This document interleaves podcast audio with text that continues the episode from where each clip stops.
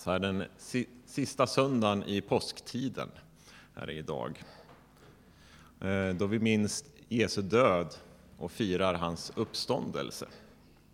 Och det tänkte jag göra idag med att berätta historien om profeten Jona.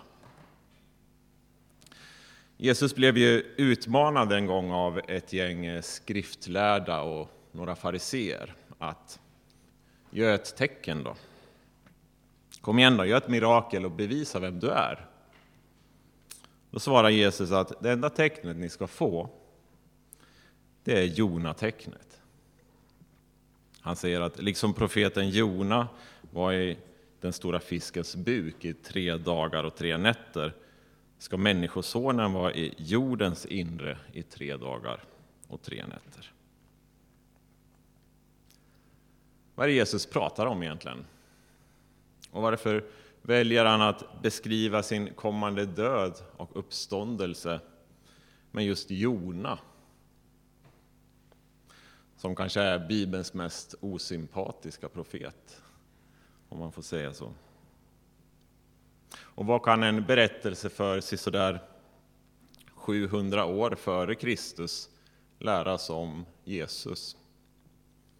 Men också om oss själva. Boken om Jona börjar med att Herren säger åt honom att bege sig till Nineve, assyriernas huvudstad i nuvarande Irak, tror jag, och hålla vad som kallas en straffpredikan. Anledningen är att Gud har fått upp ögonen för ondskan i detta krigiska imperium. Men Jona, han börjar genast ana oråd. Han vet nämligen att Gud är nådig och barmhärtig.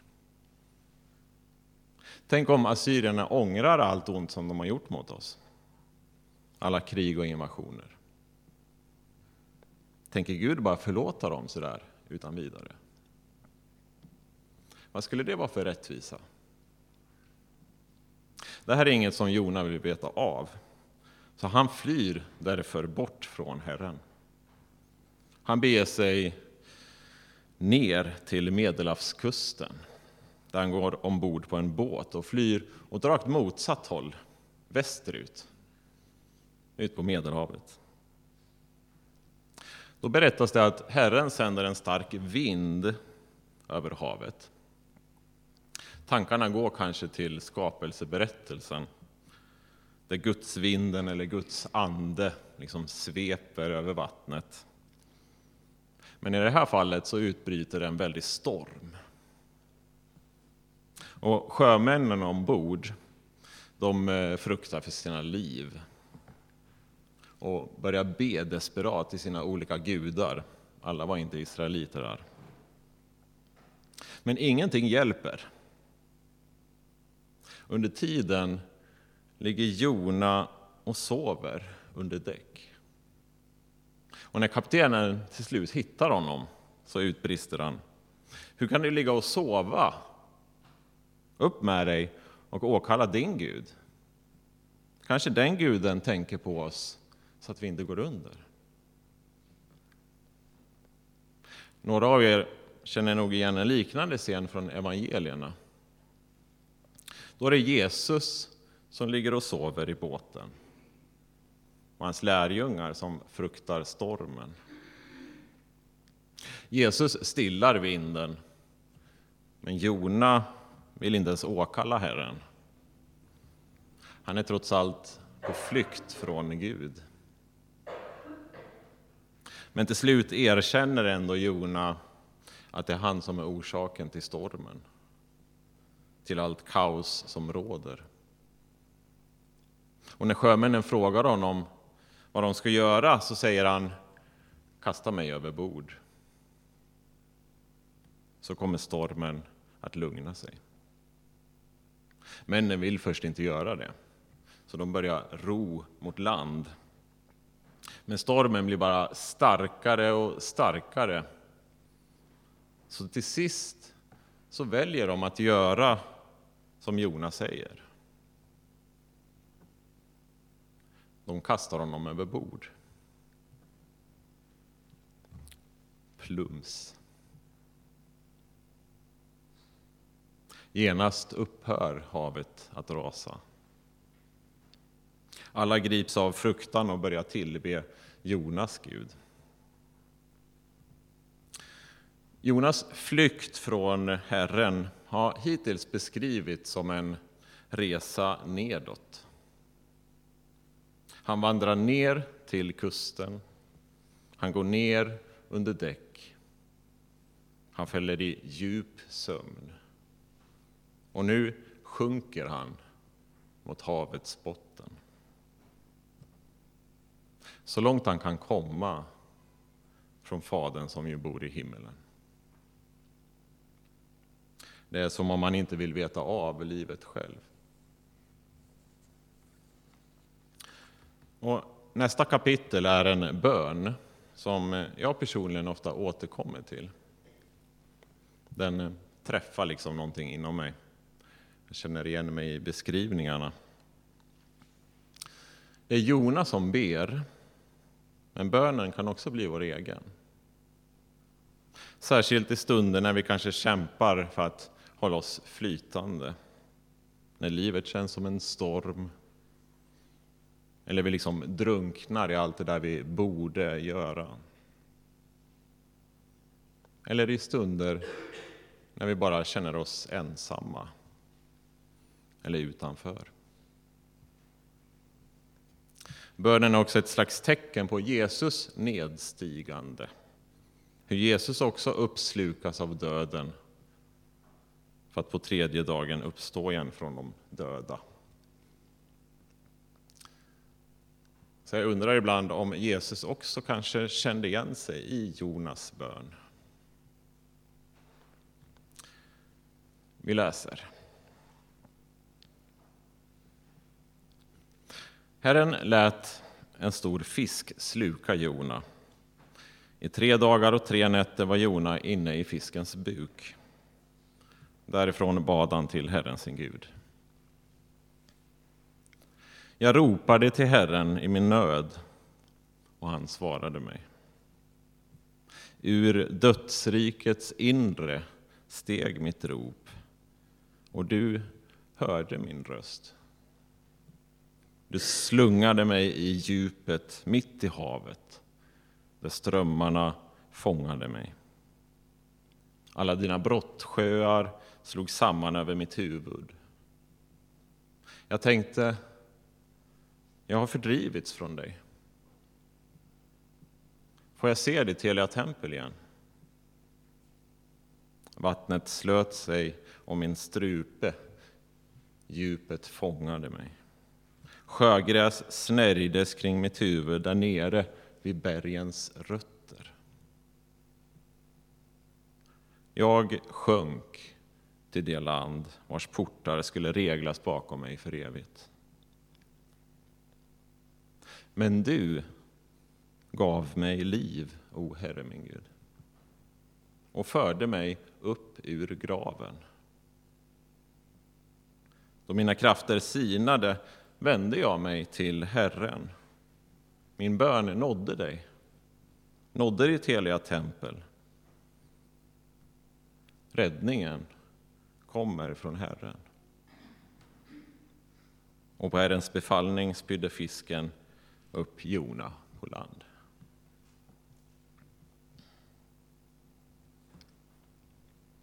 Lade ni märke till att det inte är förrän Jona hamnar på havets botten när sjögräset snärjs kring hans huvud och krafterna sinar som han vänder sig till Herren.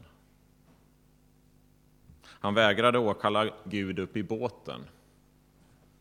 Men när han har sjunkit så långt som en människa kan sjunka, då börjar han längta efter förändring på riktigt. Och den enda riktningen som man kan vända sig när man befinner sig på den absoluta botten är ju uppåt. Så Jona vänder sig upp mot Gud i bön. Som svarar genom att föra honom upp ur havet, upp ur döden och ge honom fast mark under fötterna. Jona får en väg att gå på. En väg som Gud har förberett åt honom. Och det här mönstret är något som jag kan känna igen mig i. När jag har betett mig illa eller gjort något idiotiskt som åtminstone jag vet om, då kan jag ibland tänka att Gud är ändå god. Gud vill oss väl. Jag ber om förlåtelse, går vidare och glömmer snart bort hela grejen. Det som oftast händer då är att rätt som det är så står jag där igen, har gjort om samma sak, betett mig likadant. Och så snurrar det på sådär.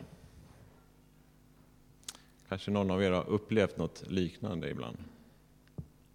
Man fastnar liksom i sig själv. Ibland undrar jag därför om vi inte måste sjunka ganska djupt ibland för att på allvar vända oss upp mot Gud.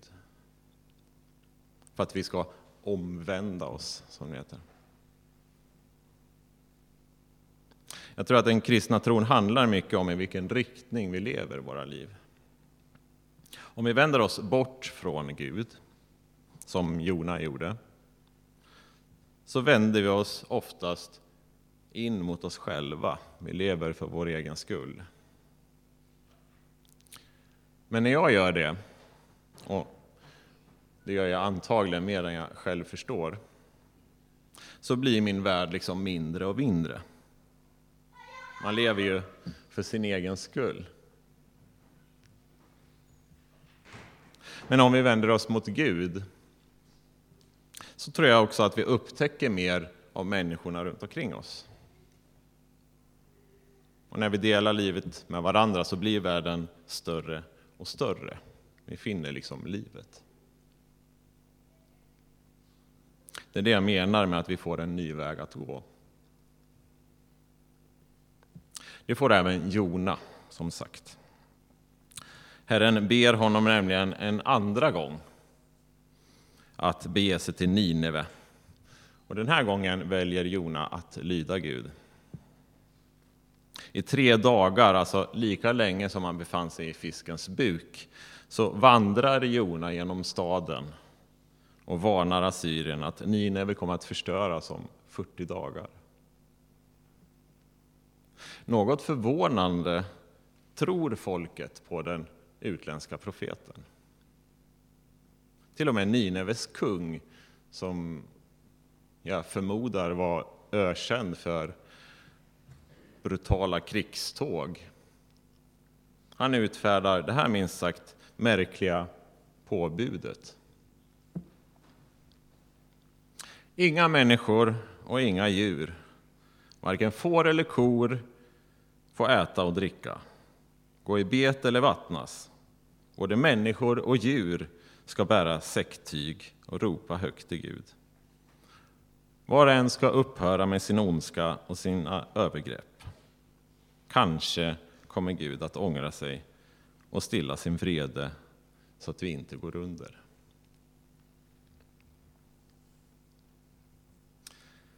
Både människor och djur ska bära säcktyg och ropa till Gud.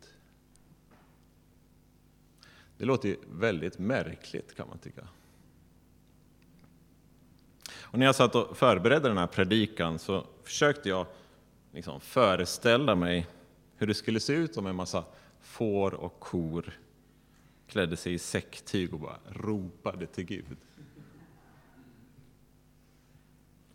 Jag, jag googlade faktiskt efter lite bilder eller målningar på det här, men jag kunde inte hitta några som var passande. Det är oftast fisken de målar av. Så jag testade faktiskt att generera några sådana här AI-bilder som några av er kanske har provat på den här scenen, men de blev så konstiga och bizarra så de tänker jag inte visa här. Eh, det skulle bara leda våra tankar åt fel håll. De kan vara roliga, men det skulle bara bli fel. Att det betonas att både människor och djur räddas tror jag refererar tillbaka till historien om Noas ark. Där är det båten, den berömda arken, som liksom blir platsen där Gud visar sin nåd för både människor och djur. Men i Jona bok är det inte ute på båten, utan tvärtom i Nineve. Som ur Israels perspektiv i princip är ondskans högborg. Det är där Gud väljer att visa sin nåd. Alltså för dem som inte förtjänar det.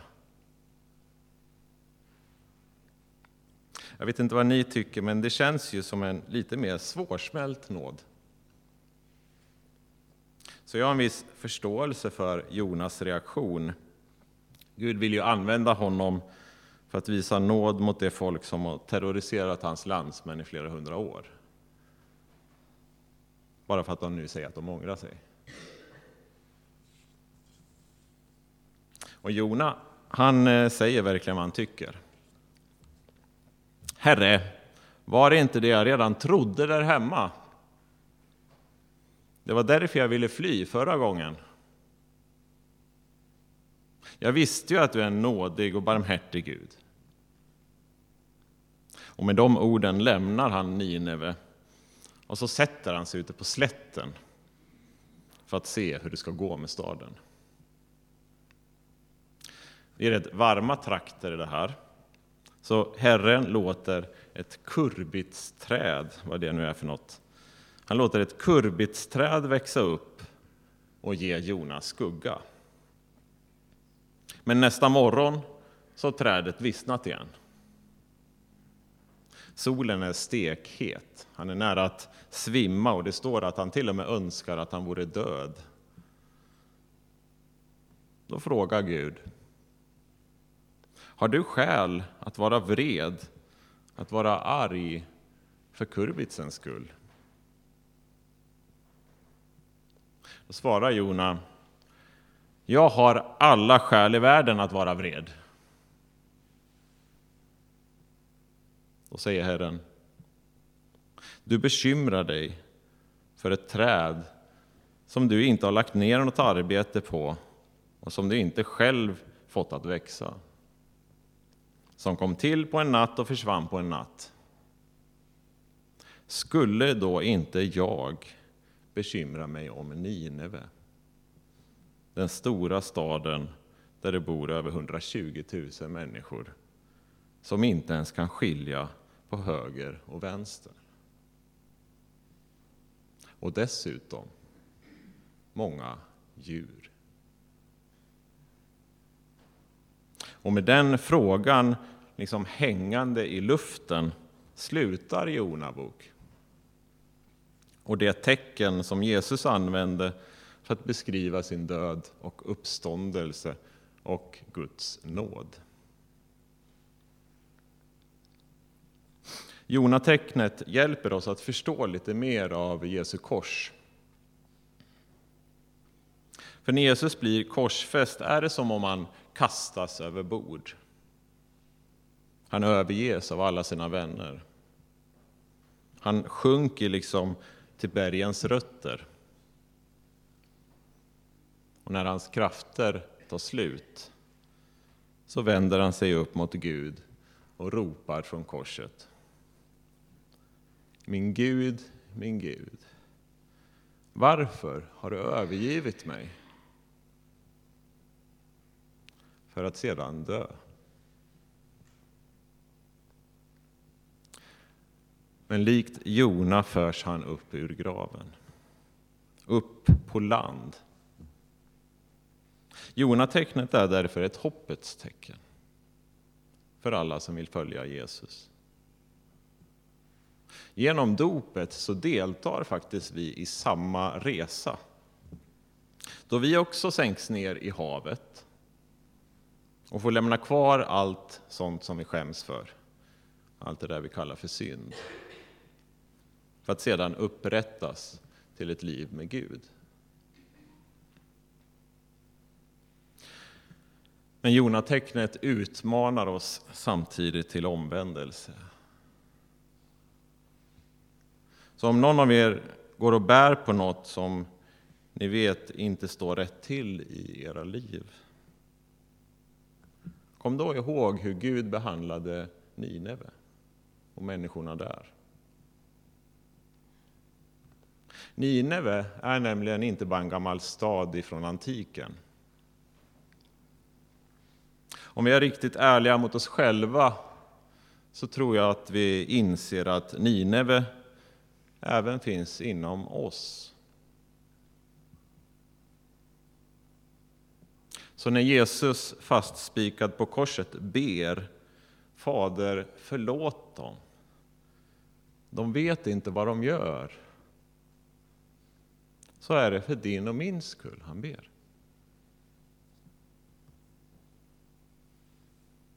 Jonatecknet står än idag som en ständig inbjudan att omvända oss och följa den Gud som Gud förbereder åt var och en av oss. Men hur ska vi känna igen vägen? Det undrar jag emellanåt i alla fall. Och det frågar sig även Jesus lärjungar. Och svaret som de fick var att det är Jesus själv som är vägen som vi har fått. Ju mer vi lär känna Jesus, desto tydligare blir vägen till livet. Amen. Jag skulle vilja, I morse kom jag på några verser som jag skulle vilja avsluta med om det är okej. Okay. Från Saltaren. Psalm 139 står det så här.